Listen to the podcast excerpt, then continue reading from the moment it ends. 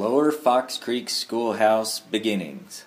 Residents of the Fox Creek area decided in 1878 1879 that a school district should be formed for the education of their children. Being one of the earlier districts formed, it was given the number 14, though it was commonly called the Lower Fox Creek School. The site for the schoolhouse was donated by Stephen F. Jones, located approximately one half mile north of his Spring Hill farm and stock ranch.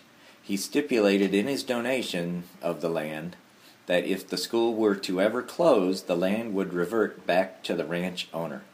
The limestone for the schoolhouse came from the quarry of David Rediger.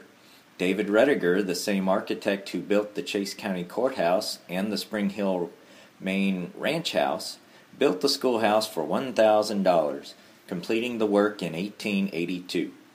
The Lower Fox Creek Schoolhouse did not hold its first class, however, until September 1, 1884, when the first school teacher was finally hired. The average enrollment at the Lower Fox Creek Schoolhouse ranged from 1 to 19 students in grades 1 through 8. Classes continued to be held in the Lower Fox Creek Schoolhouse until 1930, when the school was closed.